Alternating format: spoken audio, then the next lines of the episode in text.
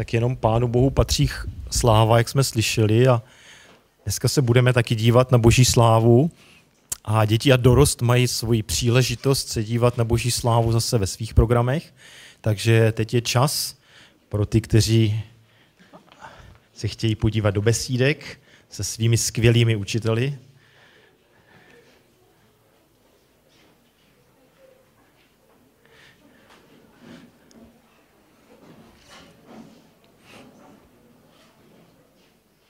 Na začátku tady Lenka četla uh, takovou tu zprávu nebo uh, informaci uh, prozbu o modlitbě od Ivetky ohledně modliteb za Fusion. A já jsem si přitom uvědomil, že jedna z takových nejdůležitějších věcí, uh, pro kterou věřím, že ten Fusion uh, jako uh, přináší ten efekt, nebo co tam lidi hledají, je takové přijetí. Přijetí, vztah, láska, to, že někdo se o mě zajímá, někdo má a, zájem o moji osobu a bez ohledu na to, jestli umím zpívat nebo jsem nadaný na hudbu, tak tam můžu přijít. A já si myslím, že a, právě taková touha po přijetí vztahu a taky lásce, to je jedna z největších potřeb člověka. A, a myslím si, že to, jak nás druzí vidí, přijímají, jak s námi jednají, ovlivňuje i to, jak my se chováme.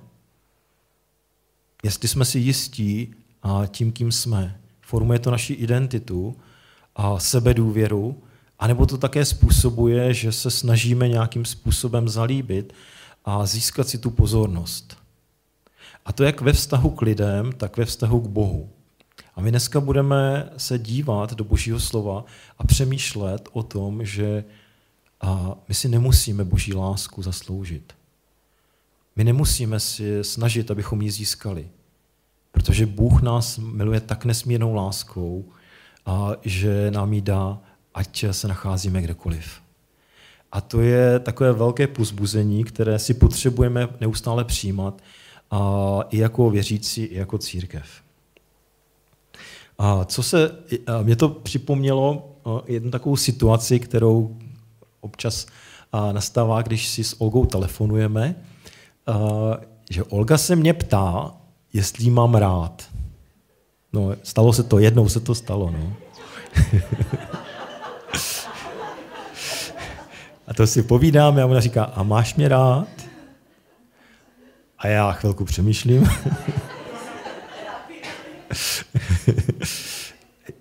A já si tak jako říkám, uh, jako jsme manželé už 12 let to bude?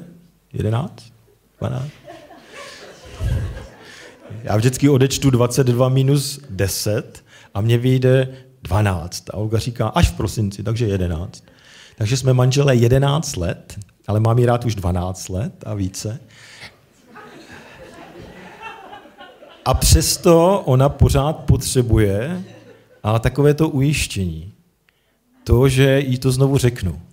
I když se jí snažím prokázat lásku jako různými způsoby během eh, toho času, kdy jsme spolu, anebo i když třeba nejsme spolu, ale pořád potřebuje nějaké ujištění a zeptat se, jestli, uh, jestli mě na ní záleží a takové věci, které Každý z nás potřebujeme. Mít takovou jistotu, ujištění, ptát se, a jsem tady pro někoho, zajímá se někdo o můj život, jsem pro někoho důležitý, potřebuje mě někdo. A pokud toto nemáme, tak eh, jednak začneme pochybovat eh, sami o sobě a přijde nám, že jsme nedostateční, že se nevyrovnáme těm lidem kolem sebe a taky, eh, co mám udělat pro to, abych takové přijetí, lásku nebo vztah získal. A vede nás k tomu, že i se snažíme ze všech sil nějak ten vztah jako získat. A začneme dělat věci, které třeba nejsou ani dobré pro nás, ani pro ten vztah. Ale máme takovou touhu, jak eh, vztah, přátelství udržet.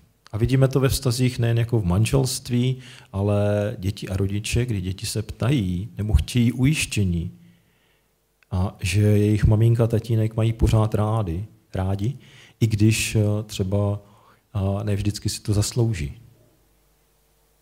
A můžeme to prožívat eh, v přátelstvím se svými spolužáky a kolegy v práci, jak se na nás dívají, jestli nás přijímají. A zajímavý je takový paradox. Když jdeme přinášet evangelium druhým lidem, tak jim říkáme, Pán Bůh vás má rád a nic nemusíte pro to udělat, aby vás přijal. On přišel a dal za vás svého vlastního syna. Tak, aby každý, kdo v něho věří, a nezahynul, ale měl život věčný. A říkáme, že oni nemusí nic pro to udělat. Stačí jenom přijít k Ježíši a přijmout tu lásku, která přichází. Tohle říkáme lidem kolem nás. Ale často to zapomínáme říkat sami sobě. Často zapomínáme kázat evangelium sami sobě, připomínat si, že i my jsme přijatí v každém okamžiku. I když jsme uvěřili před mnoha lety, i když jsme uvěřili před málo lety, tak pořád uh, ta boží láska pro nás trvá. A není nic a nikdo, co by nás oddělilo od boží lásky, která je a v Kristu Ježíši. A pokud se, co se stane s církví, pokud nebude věřit evangelium, kázat evangelium sama sobě? Tak potom přestaneme přemýšlet vůbec eh, o Bohu, o tom, jestli eh, Bohu na nás záleží. Začneme si myslet, že záleží na našem výkonu, na tom, jak se chováme, jak jednáme, co děláme. Budeme dávat důraz na to, jak nás vidí druzí, jestli oceňují to, co děláme, jak sloužíme, jestli se nám to daří nebo ne, jaké máme schopnosti, jak jsme aktivní, jestli vedeme skupinku a podobně. A ztratíme to nejvzácnější, co jsme dostali. A to je ta bezpodmínečná boží láska, která trvá a která, nikdy, která nás nikdy neopustí. Ať se stane cokoliv, tak Bůh zůstává věrný. A dneska se budeme dívat, eh, co na to říká apoštol Pavel, který píše eh, takový dopis eh, do Říma. A právě tyto pravdy, ty základní pravdy, tam připomíná věřícím. A ještě než se dostaneme k tomu textu, který mám pro dnešek připravený, a je to z 8. kapitoly listu Římanům, tak bych chtěl jenom tak trošku zhrnout, co vlastně eh, tam Apoštol Pavel říká předtím o, o tom, jaká je naše situace, jaký je naší stav, když jsme uvěřili, co to znamená, anebo jinými slovy, co vlastně pro nás už Pán Bůh udělal. A v té první části, na začátku té osmé kapitoly, tam mluví o ospravedlnění. Mluví tam o tom, že veškeré hříchy a, jsou smity a že v Ježíši Kristu byl, byl naplněn ten požadavek zákona. To znamená, že když my se dneska postavíme před Boha a bude se jednat o tom, jestli jsme vinni nebo nevinni, tak zní tam jednoznačný výrok. Nevinen, nevina a můžeme jít jako čistí bez viny. Protože Ježíš Kristus za nás vzal tuto vinu a zaplatil za ty hříchy. A já jsem tam četl jedno takové hezké přirovnání, když jsem se díval na ten text. Jeden eh, komentátor tam eh, ukazoval, že existuje jakási eh, právní zásada z římského práva, která pochází a jmenuje se non bis in idem, což znamená ne dvakrát v tom též nebo v téže věci. A v podstatě to znamená, je to tak, Daní. Jo. Já už taky latinu měl před spoustou let, tak non si pamatuju, co znamená. A, tak, a ona říká, že dvakrát nemůže být nikdo potrestán pro stejný čin. To znamená, že když něco uděláte a nesete za to trest, tak po druhé už za to nemůžete být potrestaní. A Pavel v tom listu Římanů v té osmé kapitole na začátku říká něco podobného. On říká, pokud jste v Kristu, tak pro vás není žádné odsouzení. To znamená, protože Kristus vzal na sebe váš trest, protože zaplatil za ty hříchy, tak už nemůžete být za to souzení vy. Není žádné odsouzení. Pro vás platí, že jste před Bohem nevinní. Právě proto, že jste jedno v Kristu a je to On, který vzal na sebe váš uh, trest a vaši vinu. A bez ohledu na to, jak se cítíme, to je pozice, jak se na nás dívá Bůh. Druhá taková věc, uh, která u nás platí a o které tam říká uh, apoštol Pavel, je, že nejsme sami na ten život, ale Bůh nám dal Ducha Svatého, který nás proměňuje. To znamená, že nejdeme sami v tom světě, v tom našem životě, ale něco, nebo lépe řečeno někdo, pracuje v našem srdci. Ukazuje věci, které Pán Bůh chce v nás dělat. On je něco jako náš průvodce, který jde před námi. My jsme se teď bavili s Pavlem Hájkem, říká, že měl takovou a, takovou, takový sen, kde pán Bůh a, jde před uh, lidmi a ukazuje jim tu svoji cestu. Takže Duch Svatý a, je ten někdo, kdo jde před námi.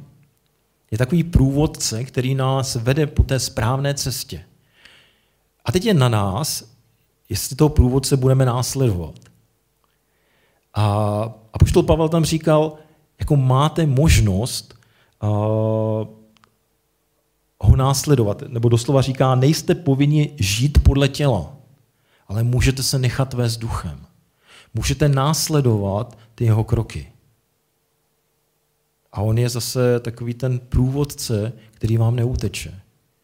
Když jdete pomalu nebo se zastavíte, tak on na vás čeká. On je trpělivý a vede vás. A kam vás vede? Vede vás k nebeskému Otci. Takže to je druhá věc, kterou jsme dostali. Ježíš nás ospravedlnil a vykoupil z našich vin a Bůh nám dává průvodce na naši cestu, který nás zmocňuje k tomu životu. A pak je tam ještě jedna nádherná věc, kterou tam Pavel připomíná těm věřícím v Římě. Říká, nejen, že vás Bůh ospravedlnil, ale on vás přijal. On vás přijal za syny. On vás adoptoval. A používá tam slovo adoptovat, což v podstatě znamená, nebo což v tom kontextu je takový ten právní termín, který říká, přijal vás za vlastní. Není rozdíl mezi tím uh, přirozeným synem nebo dítětem a tím, který byl adoptován. Jste boží vlastní děti. A jako takový máte podíl. Máte podíl na jeho slávu, ale co tam píše taky, máte podíl na jeho utrpení. Stejně jako Ježíš procházel utrpením na světě, které nezavinil, ale které tady je, protože ten svět je takový, tak říká, i vy budete procházet tím utrpením. Ale to, co tam je hezky, on říká, ale to utrpení to bude jenom nakrátko a to utrpení je nic ve srovnání s tou slávou, kterou vám pán Bůh dává.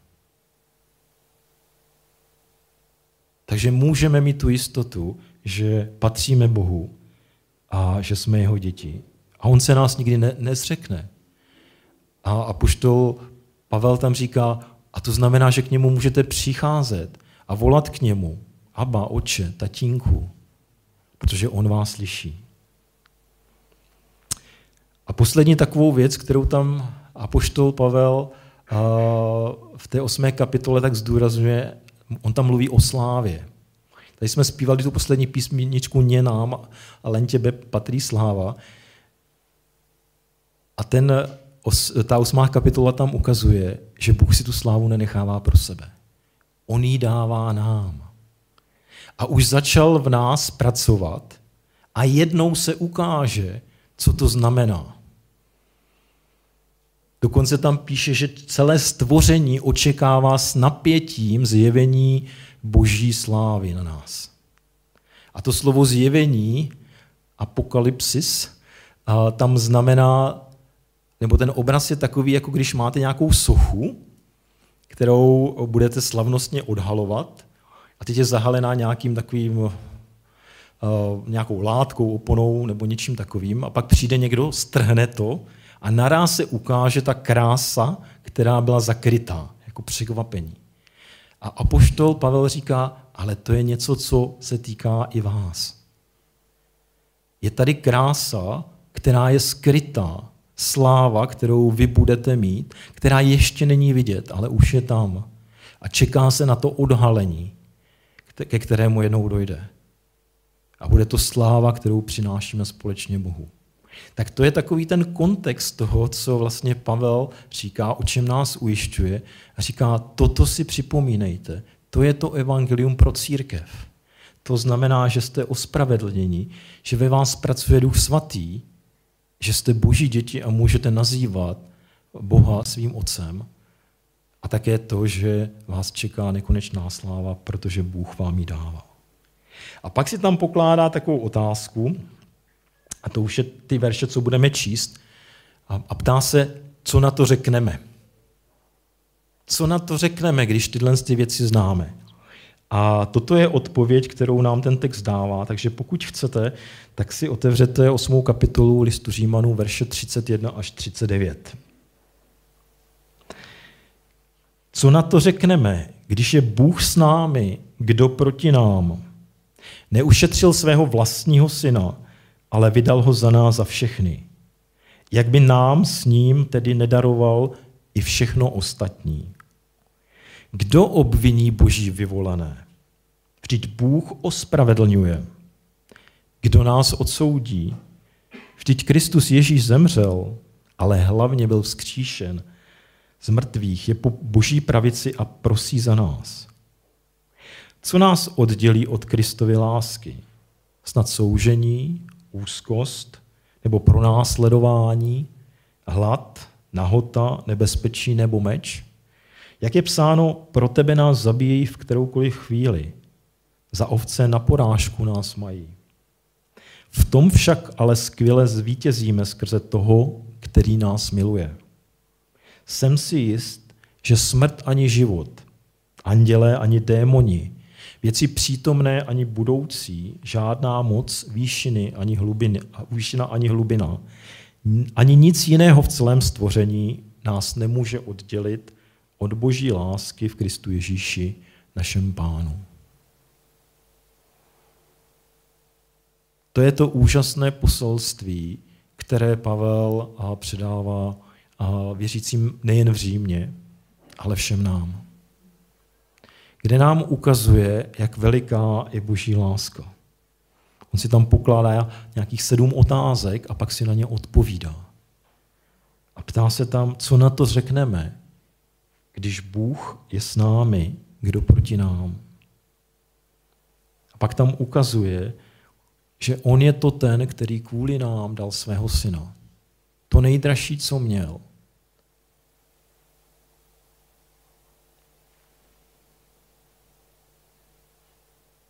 Tak jak by nám s ním nedaroval i všechno ostatní? Všechno, co potřebujeme. On je ten Bůh, který pro svého syna udělá cokoliv. A my teď patříme jemu. Jeho syn nás přivedl do boží přítomnosti a do boží blízkosti. Pak se tam ptá, kdo obviní boží vyvolané. My často slyšíme různá obvinění, které přicházejí z tohoto světa, nebo i naše vlastní srdce nás často obvinuje, že nejednáme tak, jak bychom měli, že eh, děláme věci, které se Bohu nelíbí. Ale co tady říká eh, na to apoštol Pavel? Vždyť Bůh ospravedlňuje. Bůh je ten, který, eh, který bude soudit naše hříchy, ale je to taky ten, který nás prohlásil za spravedlivé. Který nás ospravedlnil ne pro to, co jsme udělali, ale pro to, co udělal Ježíš. On je ten, který přišel a vzal všechny naše hříchy na sebe. Takže když nás někdo bude obvinovat, Bůh jednoduše řekne, ty jsi nevinný. Ty hříchy se netýkají tebe. Ty hříchy padly na někoho jiného a už je na ně zaplaceno. A to platí pro vždy. To platí pro to, co se stalo, to, co se děje a to, co se možná stane. Bůh říká, toto jsem jednou udělal ve svém synu pro vás, pro každého z vás. A to platí a já vás vidím jako nevinné. Kdo nás odsoudí? A zase si tady Pavel odpovídá, že Kristus Ježíš zemřel, ale hlavně byl vzkříšen z mrtvých, je po boží pravici a prosí za nás. Uvádí čtyři důvody, proč nás Bůh neodsoudí. Protože dal svého syna, který smazal naše viny. Protože byl vzkříšen a jako byl vzkříšen on, tak budeme vzkříšeni my s ním. A co víc, nejenže on na nás nežaluje, ale naopak se za nás přimlouvá. On je po pravici boží, on sedí na trůnu vedle nebeského Otce a on se neustále přimlouvá za nás a za to, co prožíváme. On je jediný, kdo má právo nás odsoudit. Protože on je jediný nezřešil. Ale místo toho on se za nás přimlouvá. To je ta boží láska, kterou nám tady apoštol Pavel znovu připomíná. A pak se ptá apoštol Pavel, co nás tedy oddělí od Kristovy lásky. A teď tam uvádí věci, kterými prošel. Soužení, úzkost, pronásledování, hlad, nahota, nebezpečí nebo meč. Když procházíme těžkými věstmi, když přijdou těžkosti do našeho života, když se zdá, že Bůh neodpovídá na naše modlitby, když se zdá, že Bůh je daleko, tak začneme přemýšlet, a má nás Bůh vůbec rád? Záleží mu na mě? Jak mu může záležet na člověku, jako jsem já? To nedává smysl. Ale Apoštol Pavel tady říká, i když přicházejí tyto věci,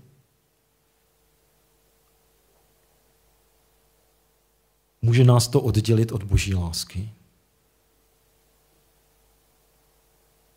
A ta odpověď je jasná. Nikoliv. Když přicházejí ty těžké věci, tak nejen, že Bůh není daleko, ale jeho, je, je, jemu na nás záleží mnohem víc.